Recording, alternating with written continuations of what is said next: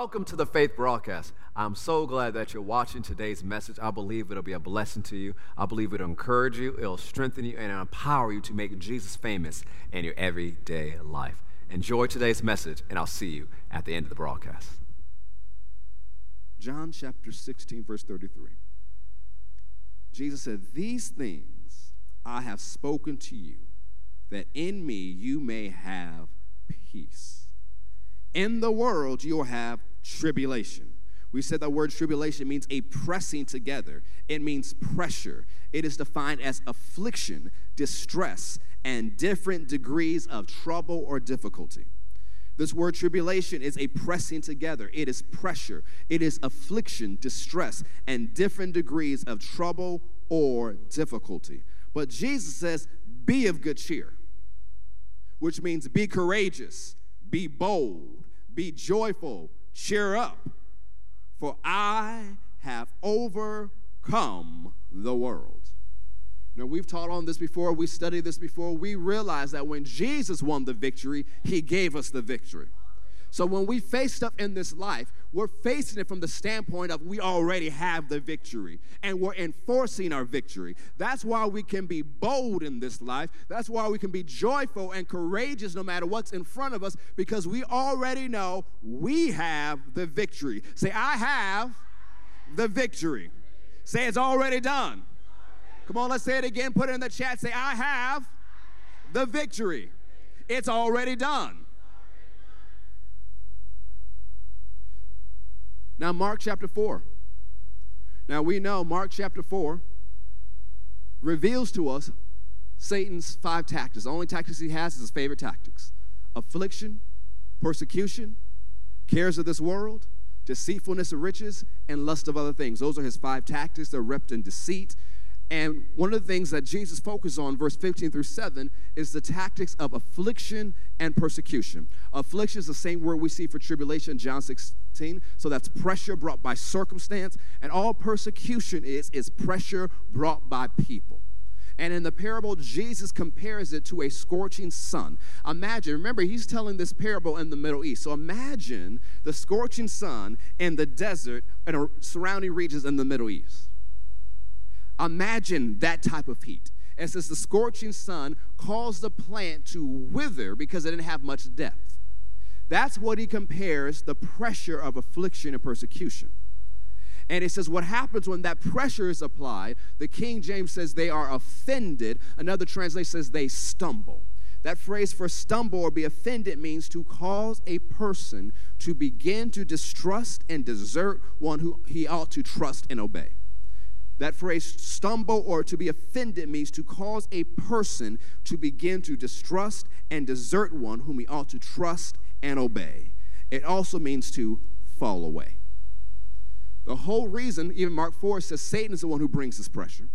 And it says he brings this pressure to make you stop trusting God and fall away.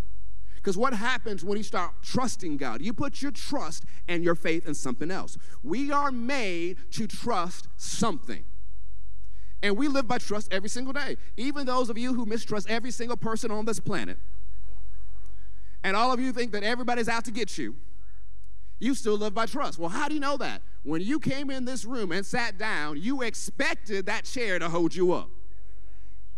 You had trust in that chair. That chair is going to hold me. And now we didn't see anybody looking at, let's see, is there enough screws in this chair? You know, how old is this chair? Let me wobble a little bit. You had trust that that chair was going to hold you up. Some of you had trust that your car was going to start this morning. Some of you didn't, but some of you did. You expected, whether you hit the button or you turned the key, that that car was going to turn on. We all operate by trust. And so when we take our trust out of God, we will put it in something else. We might put our trust in our own abilities, our own education, who we know, how, what we look like, what can we do, what can we smooth over, what can we scheme, what can we do this, what can we do with our hands.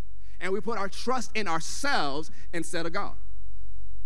Or we put our trust in who we know, or whoever your favorite political party or candidate is. You put your trust in them. Well, if they're in office, it's going to work out for me.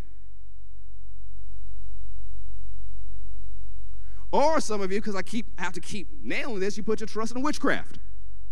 Oh, I wouldn't do that. I'm not going to wear a black point and hat and look like the Wizard of Oz. You may not look like you're the witch from the Wizard of Oz or the Wiz, but you're using all these roots, tarot cards, burning sage, and all this other stuff. You may not have a black pointed hat, but you might as well.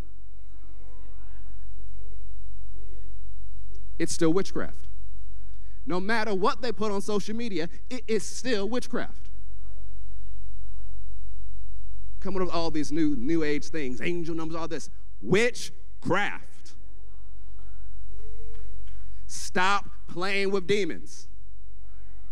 You keep playing with demons, they'll make sure they keep showing up in your house. They'll jack you up and your children. Some people wonder, well, I don't know, well, my kids struggle with this. What door did you open? So on this point, let me talk to you who like that weed. There's nothing wrong with my weed. You know, God put the plant in the earth. You know, there's nothing wrong with it. I know. Last week, my wife said, you stepped on everybody's toes. Open-toe shoes, just walking by, stomp, stomp, stomp. Look, do you know how they got in the ancient pagan religions? Do you know how their priestesses would contact the other world? Especially in some of the Greek Roman religions. They would swing the priestess over a vat full of drugs, and they would get high. And they would come back and prophesy in another voice and speak on behalf of their god. Some of you think, oh, I'm just, you know, just little Mary Jane. It's, you know, how I have my vacation. I can't go anywhere, so let me have my own personal vacation and taking trips. You never left your house. You keep doing that, you're going to run into something out there and come back with them. I don't care what they make legal. Just because it's legal doesn't mean it's for you. Just because it may be legal by American standards, you are part of the kingdom of God. You have a king. And he's not elected every four years. He is not getting off his throne.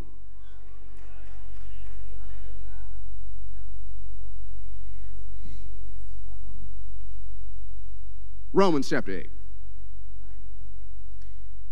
Today's message is called Keys to Surviving the Storm. Because sometimes the tests you run into life are an absolute storm. Sometimes you can cause a storm. And if you're doing all those things I just said, you cause some storms in your life. But there's sometimes there's some storms that show up, it ain't your fault. You didn't do anything. And sometimes, collectively, we all go through the same storm. Think about the last couple years. A storm hit the planet. And we all went through that storm. We may not all been in the same boat, but we're all in the same storm. So sometimes storms happen because of what you do. Sometimes storms happen because of the enemy. Sometimes storms happen just because of life. And sometimes they're literally global-sized storms. And so I want today to give you keys to surviving the storm. Say, keys to surviving the storm. So you ready for key number one? I said, are you ready for key number one? Number one, upgrade your expectation.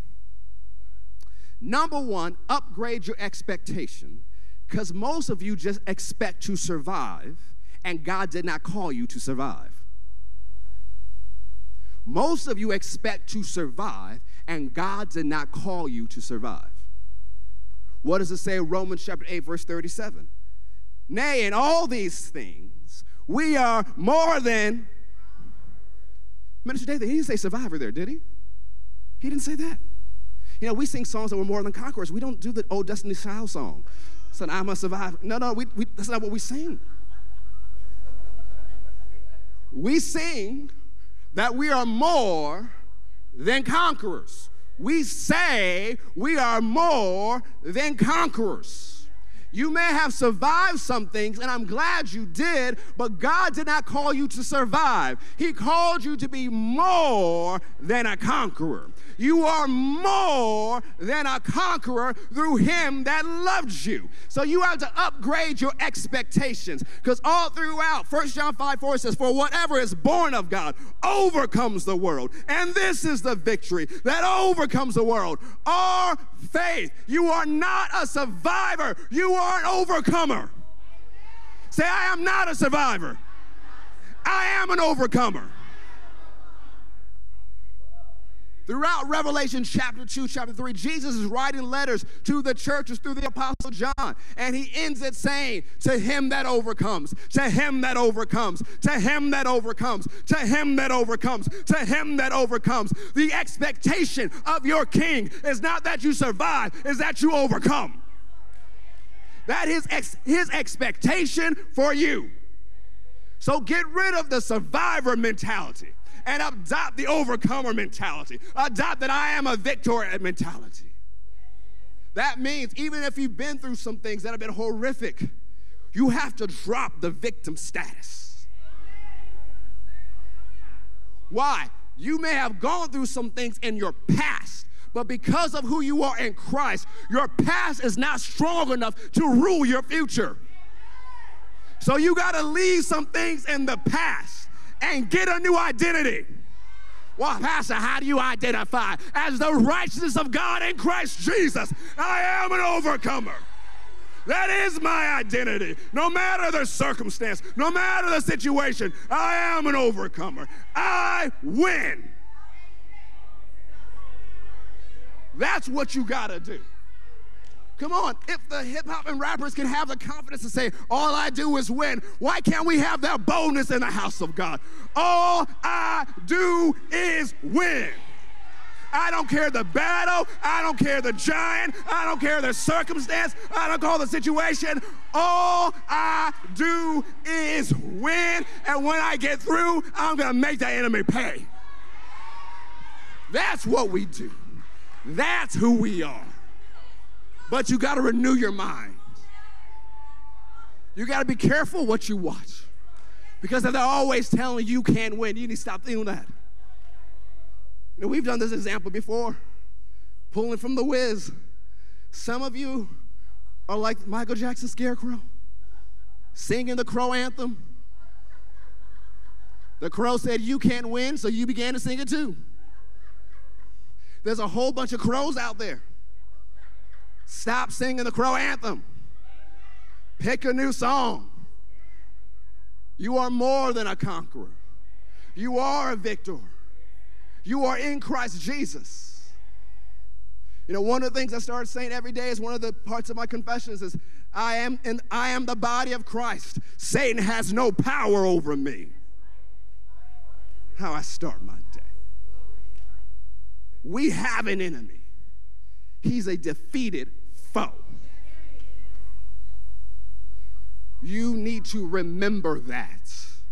And you need to remember who you are in Christ Jesus. Not apart from him, but who you are in him. In him. In whom? In Christ. That's where you are. It says when you were saved, you are, the King James says you were baptized into Christ, meaning you were submerged and put into Jesus. You're not apart from him anymore. First Corinthians says that you are joined to him, one spirit with him. You are connected to Jesus wherever you go, on your good days, on your bad days, on your hot mess days, on I can't take another thing days. You are in Jesus. You are in the anointed one and his anointing. You need to have a different expectation of your life. Upgrade your expectation. If you're going to get through the storm the way God wants you to get through the storm, you have to upgrade your expectation. Glory to Jesus. Go to Luke chapter six. Upgrade your expectation.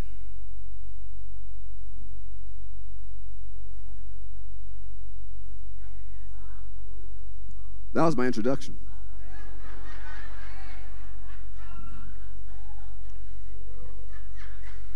Luke chapter six. So let's talk about this storm. Luke chapter six. Because Jesus tells this parable two different ways, once in Luke and once in Matthew. There are differences in each one because he preached them two different places, but we want to analyze some things because it's going to help you identify the storms that you're facing. And Jesus said, it's a great question to start with, but why do you call me Lord, Lord? The word Lord means supreme in authority. If he's your Lord, you're supposed to do what he says. So he says, why do you call me Lord, Lord, and you don't do what I say? Then he goes on and says, whoever comes to me and hears my sayings and does them, I will show you to whom he is like. He's like a man building a house who dug deep. Come on, say it out loud and put it in the chat. Say, dug deep. He dug deep and laid the foundation on the rock. And when the flood arose, the stream beat vehemently against that house and could not shake it. That word shake, when it talks about a mental standpoint, it's talking about agitated. Could not agitate it, could not shake it. For it was founded on the rock. But he who heard and did nothing is like a man who built a house on the earth without a foundation, against when the stream beat vehemently and immediately, say immediately, come on, put it in the chat, say immediately, it fell. And the ruin of that house was great. See, in Luke says, Jesus used the illustration of a river overflowing its banks and then flooding the area and then increasing in size until the force of the river is bursting against the house. In modern day standing, imagine a flash flood. How quickly is a flash flood? Boom. So this is a sudden storm. You didn't see it coming storm. And with a flash flood, the river overflows quickly and with force carries things away. This is a sudden, overwhelming situation. Notice the result of the second builder. The fall was immediate and the damage was massive. The fall was immediate and the damage was massive. All because he did not dig deep and lay a foundation. So when the storm showed up, everything fell. Not after a period of time, immediately. Go through Matthew seven.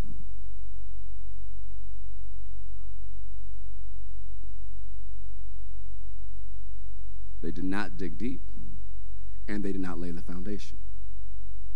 So when a sudden, overwhelming situation showed up, it fell immediately, and the destruction was great. It was massive. Look at Jesus telling it in Matthew chapter seven, verse twenty-four.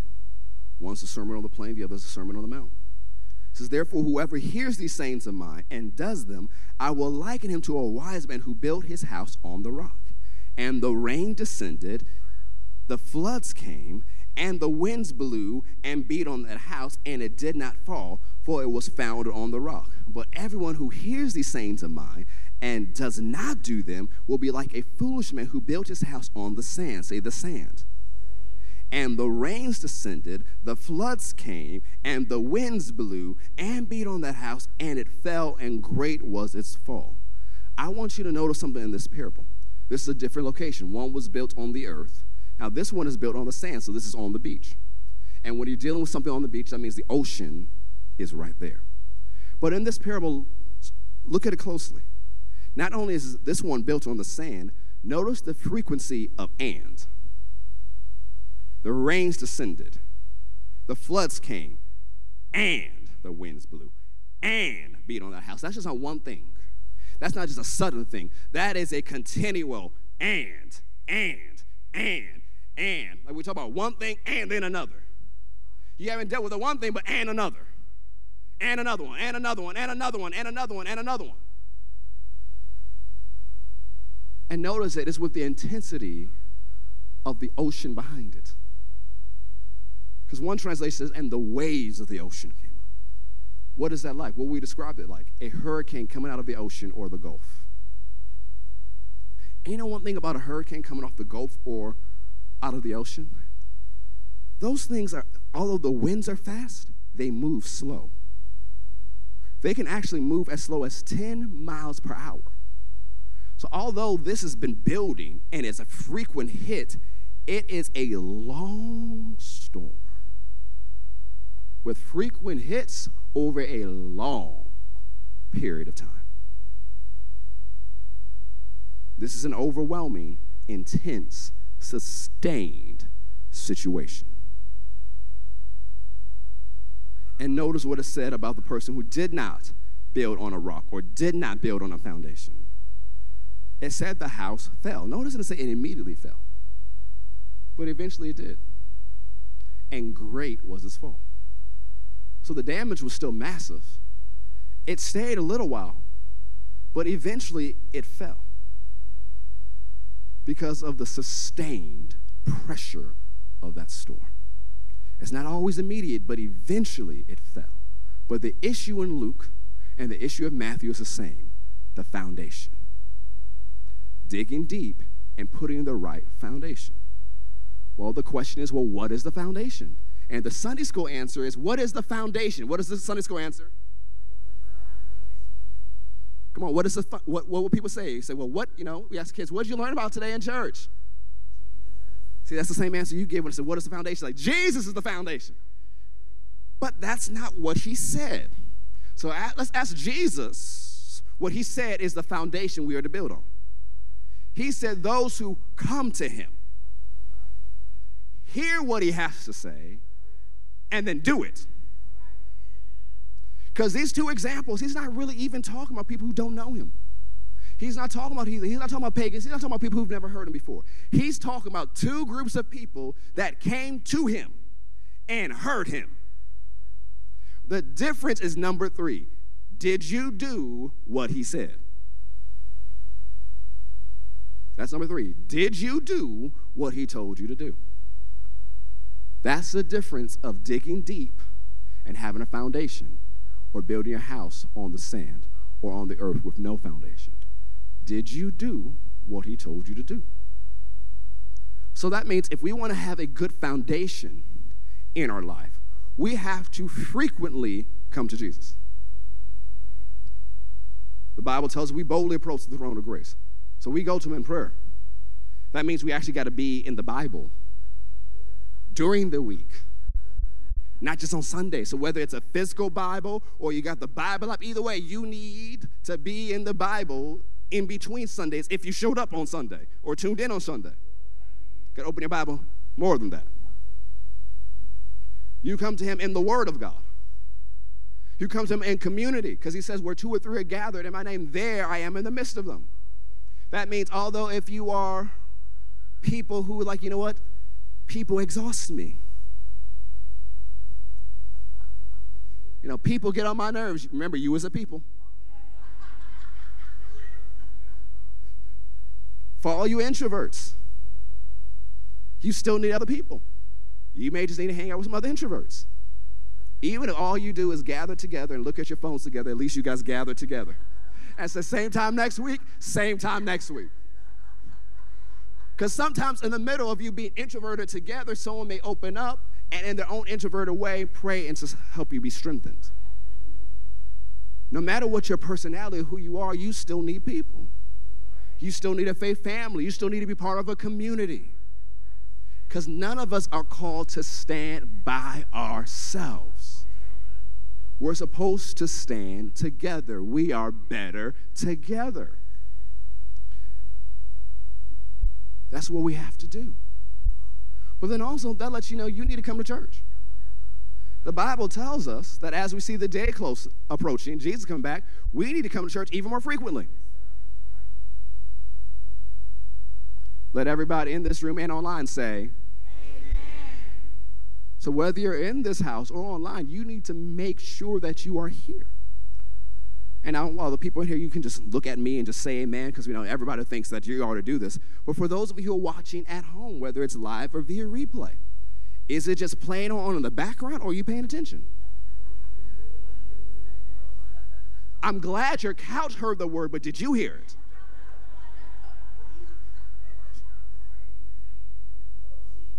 Remember, Jesus also said, pay attention how you hear. Because with the same measure you meet, the same way how you hear is going to determine what you're going to receive. So if you hear with, oh, I heard in the background, that sounded good, that's a result of the word you'll get. But if you actually pay attention and you focus, then you'll receive more.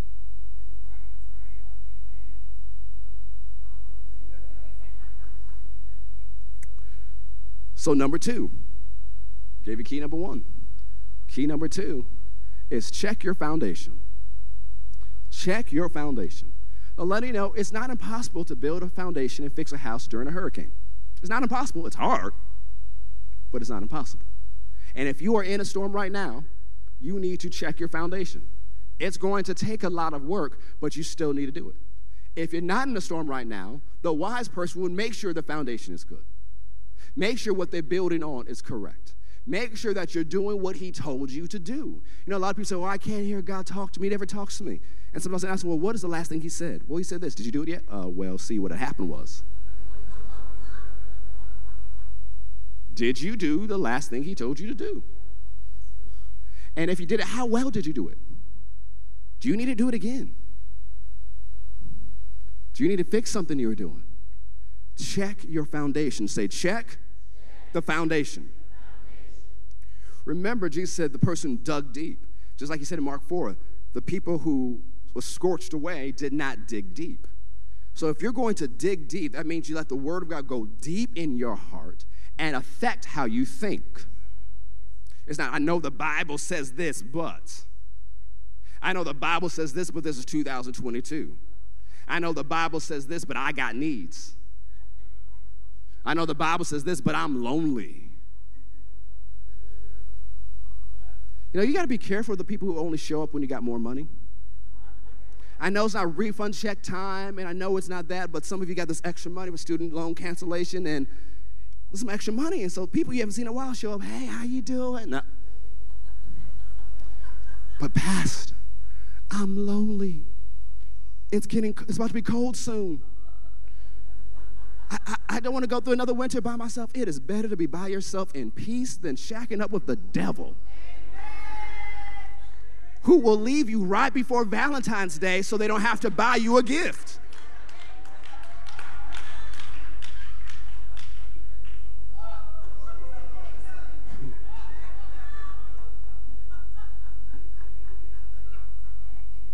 You got to let this Bible affect your mind. You got to let it affect your emotions. Well, I'm angry. Well, the Bible says be angry and sin not. It also tells you to deal with your anger. It gives you less than twenty-four hours to deal with your anger. So if you stay angry longer than twenty-four hours, because if you stay in anger, you will eventually sin. You have to let it affect your thoughts. Why are you jealous of that person? Because something good happened to them. You didn't say anything. You didn't comment on social media, but on the inside, you're like, mm. I don't know why they got it. And I didn't. Ah, check that thought immediately. It's like, nope, I'm not thinking about that. I'm going to encourage them. I'm going to rejoice with those who rejoice. You need to check your mindset. You need to check your jealousy. No matter who you're jealous of, your neighbor or the billionaire, whoever, check it. You have to let this Bible affect your desires. You mean that God wouldn't want me to have everything I want? If what you want is against the Bible, then no. Well, what does the Bible say? Crucify your flesh and the lust thereof, or the desires thereof. So if there's a desire that does not line up the Word of God, the Word of God expects you to crucify it. Put it to death. Say, no, I'm not going to do that. Well, how do I do that? You consistently stand on the Word. Say, I am not going to do that. You have to crucify your flesh, because your flesh, if you let it, will kill you. Your flesh, unchecked, will take you to an early grave. You have to, the real you, your spirit, has to dominate your body through the renewing of your mind. You have to continually renew your mind with the Word of God so you keep your body under. Because if you don't, you're going to have some issues.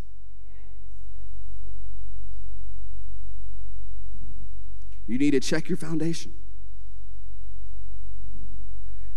You have to check your philosophy about life. Do you know how many people think they're standing on the Bible and it's really nothing in the Bible they said? People say stuff all the time. Well, the Bible says this. No, it doesn't.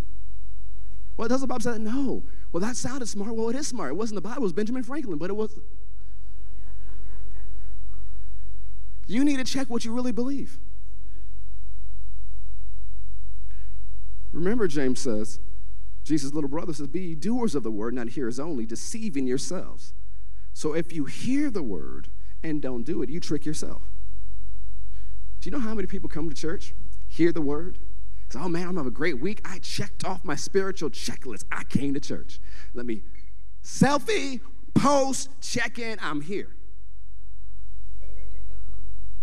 And say, oh, I don't know why my week didn't work out right. Well, did you do what you heard? The Bible says Satan comes for the word. Did you do what Jesus told you to do? Because if not, you'll come up with your own philosophy of why you shouldn't come to church no more. Oh, church is full of hypocrites. So are everywhere else. Restaurants, gyms, the government, your office, your neighborhood, hypocrites are everywhere. And you just maybe want to. That word hypocrite means actor. An actor that puts on a mask. You trick yourself. Well, bad people come to church. Bad people go everywhere. Well, all the church wants your money. Everybody wants your money. Everybody. Even if they cancel your debt, they want your money another way. You really think the government is going to cancel your debt and don't want your money somewhere else down the line? Everybody, not even everybody, everybody want your money.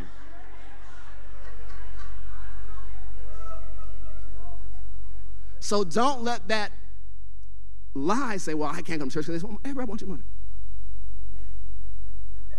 But you'll trick yourself if you only hear the word and you don't do it. It even says Satan tricked you. It said you tricked yourself. Man, that's one of the worst deceptions. Self-deception. Self-deceive. Because then you become self-righteous.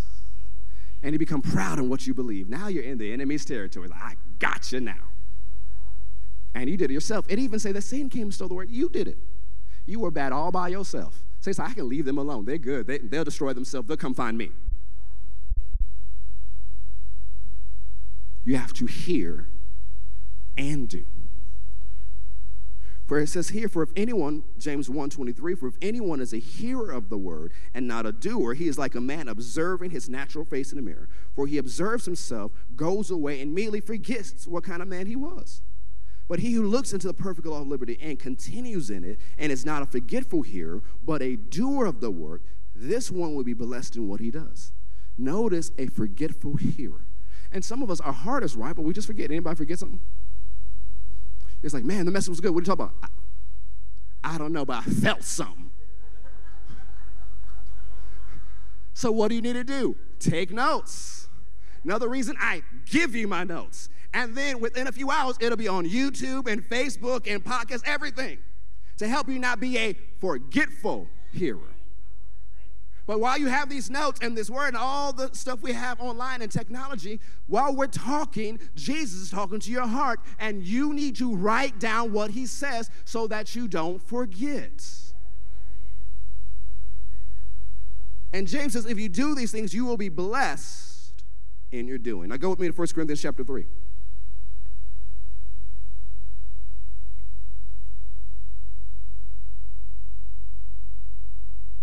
First Corinthians chapter three.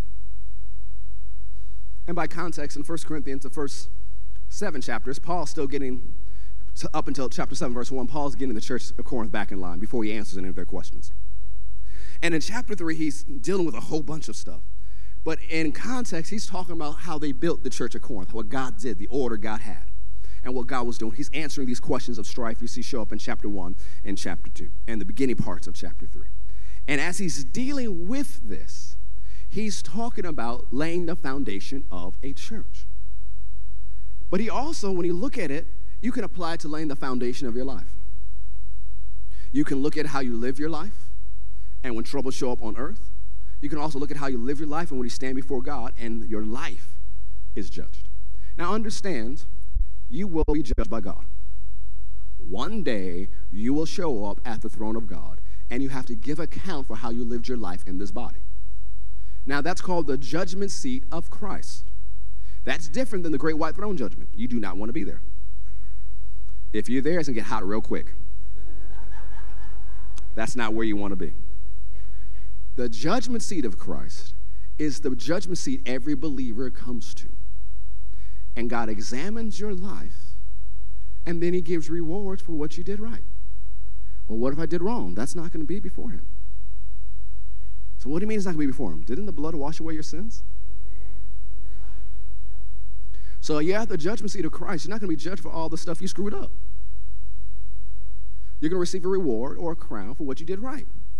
Well, what if you didn't do anything right? Well, you made it in.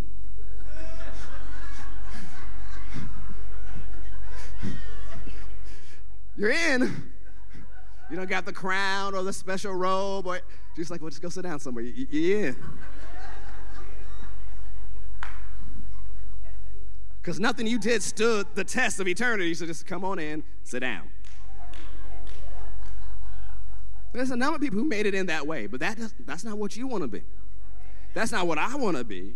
I want to hear, well done, thou good and faithful servant. Enter into the joy, the celebration, the party of your master. That's what I want to hear. But how you live your life determines what you're going to hear. It even determines the type of entrance you have into the kingdom. It says there's an entrance being prepared for people. When people go to heaven, there is a unique entrance for how they come in that is connected to how they live before him on earth. Because you got to think, you live for Jesus for eternity, you are in a reward. For eternity, God rewards you for how you lived on this planet. Even if you lived one hundred twenty years, it's a drop in the bucket to eternity. So that should help add some weight to your decisions. Do I really want to live for the devil and end up burning forever? Or messing up what God has me on this earth? Or do I really want to live for him, experience the abundant life he's provided on this earth, and then go into eternal life in heaven and enjoy rewards for the rest of my life? That has to be in your mindset with every single thing you do and how you raise your children. Because sometimes one of the most important things you can do for the kingdom of God is who you raise. Because if Jesus tarries, long after you're gone, their imprint will still be in the earth and in the kingdom. First Corinthians three nine. First Corinthians chapter three, verse nine. For we are God's fellow workers. You are God's field. You are God's building. According to the grace of God which was given to me as a wise master builder, I have laid the foundation, and another builds on it. But let each one take heed how he builds on it, for no other foundation can anyone lay than that which is laid, which is Jesus Christ. Now, if anyone builds on this foundation with gold, silver, precious stones, wood, hay, straw, each one's work will become clear, for the day will declare it, because it will be revealed by fire, and the fire will test each one's work of what sort it is. If anyone's work which he has built on endures, he will receive a reward. If anyone's work is burned, he will suffer loss, but he himself will be saved, yet so as through fire. So we can talk about this going into eternity, but just talk about the fires or the test of life. Now, wood, hay, and straw, wood, hay, and stubble in the King James is not bad things. It's not. What are these? Building materials. They just happen to be flammable building materials. And think about, this is two thousand years ago, and Paul is writing to this community, and there's a lot of houses that are built out of this. They're familiar with city fires. That if the foundation is right, everything burns away, but guess what happens? If the foundation's still there, you can build again.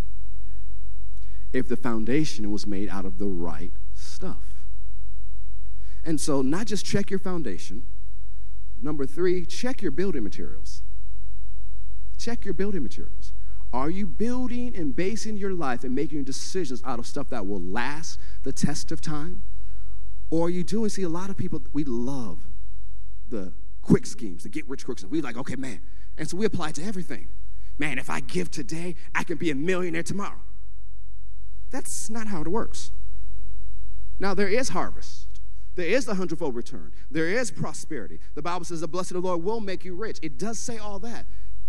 But Jesus is not a slot machine. He's not Las Vegas. Come on, Jesus. That's not how his laws operate. He does want to prosper you, but it doesn't work that way. There is some time you have to put in. So that means with every decision you make, you need to make sure you are making decisions based off the Word of God.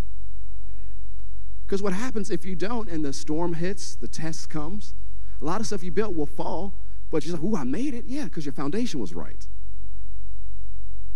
But is your house, your life made out of the right stuff? Proverbs twenty-four, three through seven says this way, through wisdom is a house built, and by understanding it is established. By knowledge the rooms are filled with all precious and pleasant riches. A wise man is strong, yes, a man of knowledge increases strength. For by wise counsel you will wage your own war, and in a multitude of counselors there is safety. Wisdom is too lofty for a fool. He does not open his mouth in the gate. So if you're going to build, you have to have wisdom. Remember, wisdom is the correct application of knowledge. We live in an information age. We live in a disinformation age. We live in a fake news age. We live in a whole bunch of ages of information going everywhere. We receive more information in a week than a few generations ago did in their entire lifetime. We receive information all the time. Sometimes it's true. Sometimes it's not. Sometimes it's half true. Sometimes the people saying it don't know what they're talking about. So what do you do? Through the wisdom of God, you can you have to see, well, is this something I need to act upon? And if I do need to act upon it, how am I supposed to specifically apply it? Because the specific application for your life may be different than the specific application for your neighbor's life. You receive the information, how are you supposed to apply it? That's wisdom. And the scripture says in Psalm one eleven, verse ten, the fear of the Lord is the beginning of wisdom. A good understanding have all those who do his commandments. His praise endures forever. Now, what is the fear of the Lord? That is the reverence for God. It's reverence and respect toward him, his word, and his ways. So if you want to have wisdom that stands the test of time and build a life that can stand a storm, you need to make sure you respect God. And respecting God is more than singing a song about reverence. It's placing honor in him, honor in his name, honor in his word, honor in his ways. It's where his ways, his word is weightier. Well, what does it mean by weightier? That means I choose what he says over than what I say. I choose what he says over what the culture says. I don't do it for the culture. I do it for the kingdom. I choose what he says. You put weight to his way. You put weight to his word. That's the reference toward God. And then we already looked at a couple weeks ago, James one, five, and six. If any of you lacks wisdom, let him ask of God, who gives to all liberally without reproach, and it will be given to him. But let him ask in faith with no doubting, for he who doubts is like a wave of the sea driven and tossed by the wind. So what do you next? Ask God for what to do. Ask God for wisdom. Ask him for his insight. We looked at even the context of James chapter one previously. They're going through tests. They're going through trials. They need the wisdom of God. Ask God for his wisdom. Wisdom is more than just knowing what to do in the moment. It is like your operating system. If you have a phone, if you have a tablet, it has an operating system. You have a computer, it has an operating system. You may have a whole bunch of apps, a whole bunch of things on that device, but the way all those apps do what they're supposed to do is because behind their scenes there's an operating system. And how often do you update your operating system? Some of your phone haven't been updated for five years. It's like, nope, nope, nope, nope, nope. But sadly, some of our spiritual lives are even worse. We haven't updated operating systems in a couple decades. When's the last time you checked in with God? Said, God, am I still heading in the right direction? I'm not saying you ain't saved. I'm not saying you're backslidden, but are you doing what he told you to do today? A lot of people do what he said twenty-five years ago, and they keep doing that. Even if God told them to move on, they ignored that because it's uncomfortable to go forward, and they keep doing what worked. I had a man of God tell me earlier this year, a man of God in ministry, said, you know, many people won't move into the next move of God because what they did previously worked. And it will keep working, but they won't go on to what God really wants to get accomplished. And he said, don't be that person.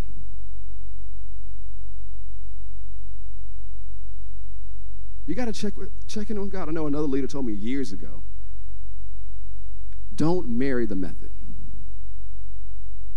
You're married to the message of the gospel, not the method. Another way, I love to use this example of Elijah by the brook. God told him to go by the brook, right? It wasn't his idea. But eventually God said to go to Zarephath. He enjoyed the brook. He had Uber Eats by the brook. He was enjoying his old woodland adventure by the brook. He was having a good time. But one day the brook dried up. And he had to move. Sometimes things dry up because you haven't taken the next step of what Jesus told you to do. That he says go to Zarephath, but Jesus, I like the brook. I don't want to go to Zarephath. I don't want that widow woman to stay me. I don't want to go there. I want to stay at the brook. So you twist your faith confession. How can you take God's word and speak to a situation he told you not to be in? Because you'll speak the word to that situation. You'll prophesy to it. You'll dance. You'll run. You'll backflip. You'll sing all the praise songs you know. You'll sing all the hymns you know. You say, well, what was that hymn Grandma used to sing? You sing that too. So why isn't this changing? Because you are at the brook when you're supposed to be at Zarephath. Now, we know Zarephath wasn't the final stop. We know he has to get to Mount Carmel and deal with the prophets of Baal. A lot of people want fire calling down power, but they've never left the brook yet. If you don't leave the brook and go to Zarephath, you'll never get to Mount Carmel to deal with the prophets of Baal. You have to learn to move with the Holy Ghost. You have to learn to follow the wisdom of God. Daily check in. Is there a tweak I need to make? Am I heading in the right direction? If you want to go into the future God has for you, you have to keep checking in with him. He's the God who gives ideas, concepts, and insights. He is creative. He'll give you innovations, disruptive innovations, but you have to check in with him. Let's go to Acts chapter twenty-seven and bring this to a close. Acts twenty-seven. Acts chapter twenty-seven. The Apostle Paul is a prisoner on a boat. He's heading to Rome. Jesus already told him that he had to go to Rome, so he's knows he's going there. And they're at this stop. This place is not, it's okay, but it's not somewhere we want to stay for winter. You don't want to stay for a few months. You want your creature comforts. And this prisoner preacher goes to the captain and to the, the guard saying, hey, I perceive that if we take this voyage, it's going to cause much damage to the ship, but also to our lives. And they're listening, but the captain says, prisoner preacher, I know the water. I know what's going to do. It's better for us to go a little bit further and get to that next spot because that's where we really want to stay for the winter. And the person in charge from Rome decides to go with the advice of the captain. You can't really blame him because he's not a believer, but he goes with what he knows. But what happens as they get a little bit further? Are you a Clydon, a hurricane on the water, catches this ancient boat. Imagine a hurricane on the water catching one of our major vessels today. It's a problem, right? But imagine an ancient boat being tossed by a hurricane on water, not for a couple hours. The storm was so severe, they were caught up in so long, no sun and no stars. Imagine that darkness. And it said it went on for fourteen days. That is a sustained storm. Imagine the boat is going back and forth. This is not, you're not on a cruise. Imagine, and I know some of you are ready for lunch, but imagine this. Everybody's thrown up. Everybody is seasick. Because everybody's tossed back and forth and back and forth and back and forth and back and forth. And Luke is writing this because he's there. And Luke, the writer of the Gospel of Luke and Acts, this mighty man of God, anointed. We all thought we were going to die. And then it says Paul disappears for a little bit. And then he comes back and he says in chapter twenty-seven,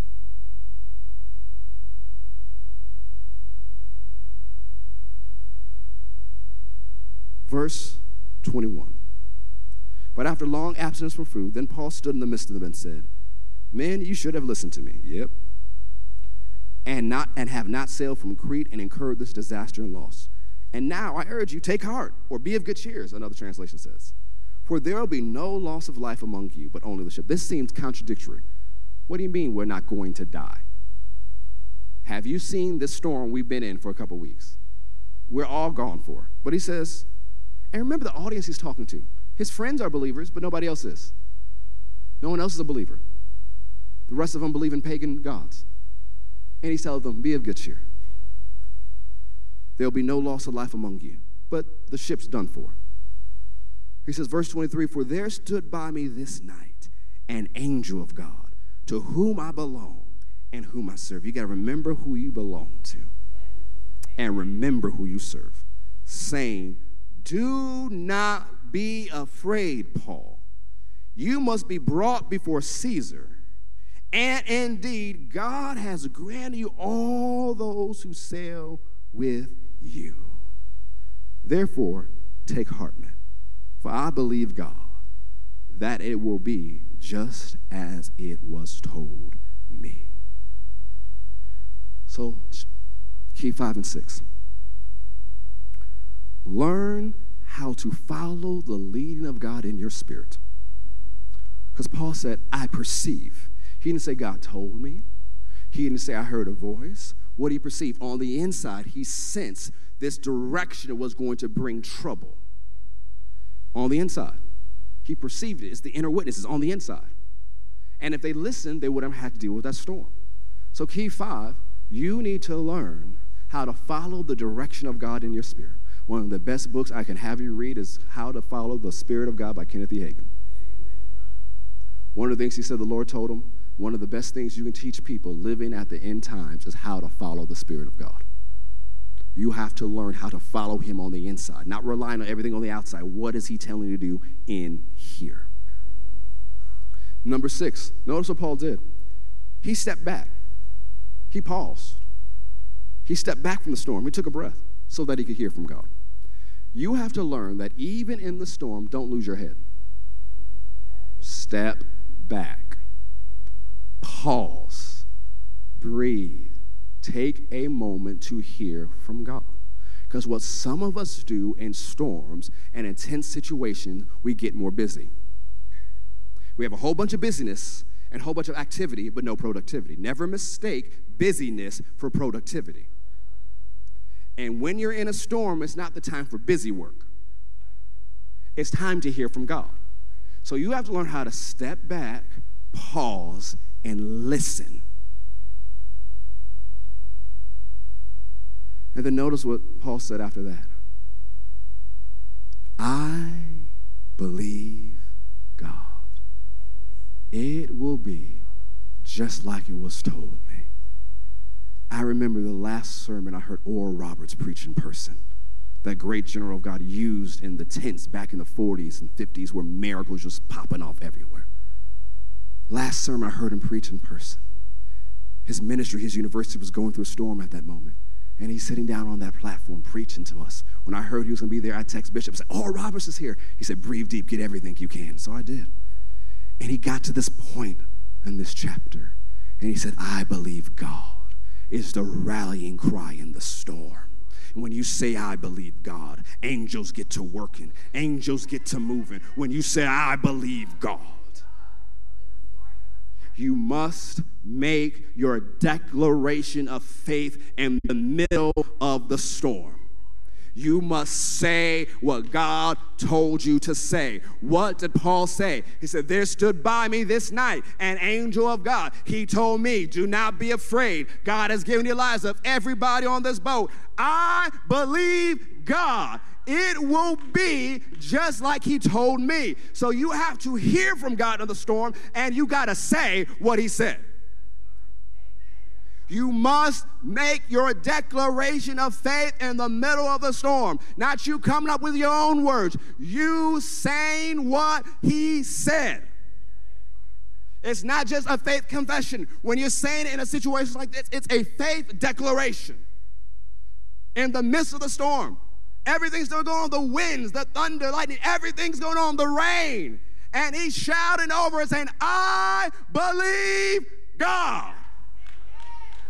Your faith has to rise above the circumstance. Your faith has to rise above the situation. Your faith has to rise above the thunder. Your faith has to rise above the lightning. Your faith has to rise above the wind. Your faith has to rise above the hurricane. So in the midst of the hurricane, everything hears, I believe God.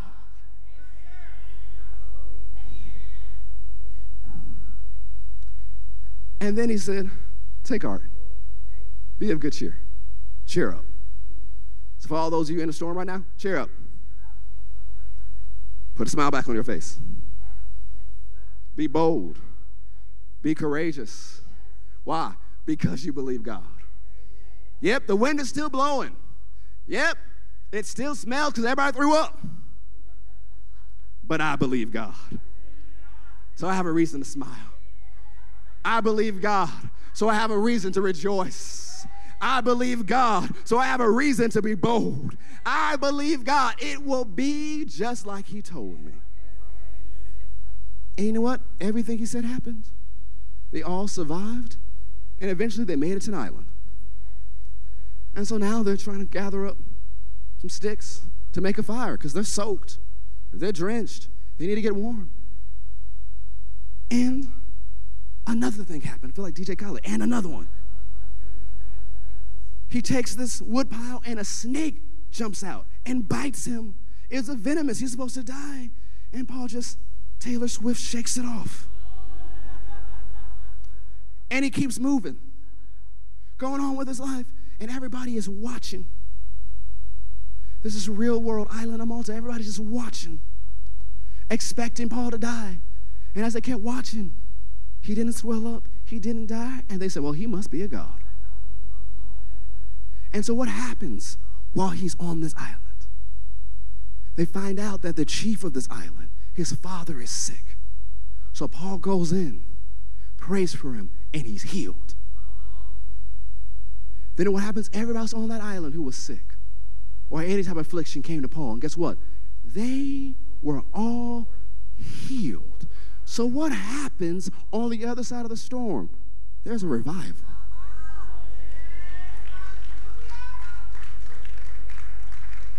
On the other side of the storm, in an island who knows if you would ever gotten to, there's a revival. People are healed. People are delivered. People get saved. And Paul is there for months. And then it says that all the people, Luke said it this way, they didn't show us any little courtesy. They kept bringing stuff. And so now who has the finest clothes on the island? Because remember, everything else is in the ocean somewhere. But who has the best new clothes? Paul. And so they gave him all the stuff and the money because they were just so grateful for what was happening on the island. It says they loaded them down with stuff. And then one of the best ships of the ancient world comes to pick them up.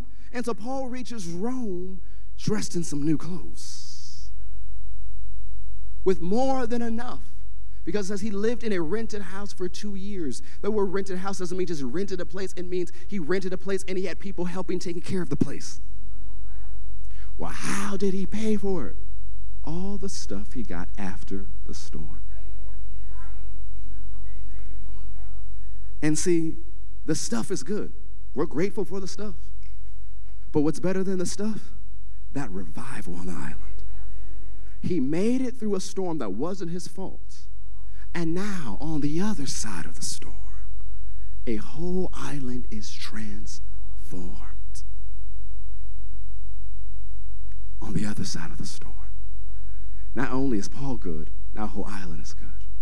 And a whole boatload of people heading to Rome now have a testimony. They've all seen it. They've all heard it. See, when you get through the other side of the storm, we talked about last week, you can make the enemy pay. What happened after the storm in Mark four? Jesus got to Mark five, delivered the demoniac, and a whole region heard about the compassion of Jesus. On the other side of the storm is some good stuff. That's why you can't stop now. You got to keep moving, because on the side of the side of the storm, yes, it's your victory, it's your harvest, but there's somebody who needs you to stick with it, because when you get to the other side of the storm, somebody else will be saved. Somebody else will be healed. Somebody else will be delivered. Somebody else will be filled with the Holy Ghost. There's revival on the other side of the storm. Amen. I believe today's message encouraged you, it's strengthened you, it's helping you to live the lifestyle of faith. If you're ever in the Metro Atlanta area, we'd love for you to worship with us in person. You can find information about our different locations at f c c g a dot com. Also, we have so many different ways where you can get the word. You can download our Faith Plus app. You could also visit us on our social media pages, on Instagram, on Twitter, on Facebook, on YouTube. We'd love for you to connect with us. We also have a podcast on Apple Podcasts as well as on Spotify. We have two. One is called the Faith Podcast, and then we have our daily devotional podcast, which is called Faith in the Morning. I look forward to seeing you on our many different social media platforms and in person at Faith Christian Center. Thank you so much for tuning in. And remember, something good is going to happen to you today, so expect miracles. God bless.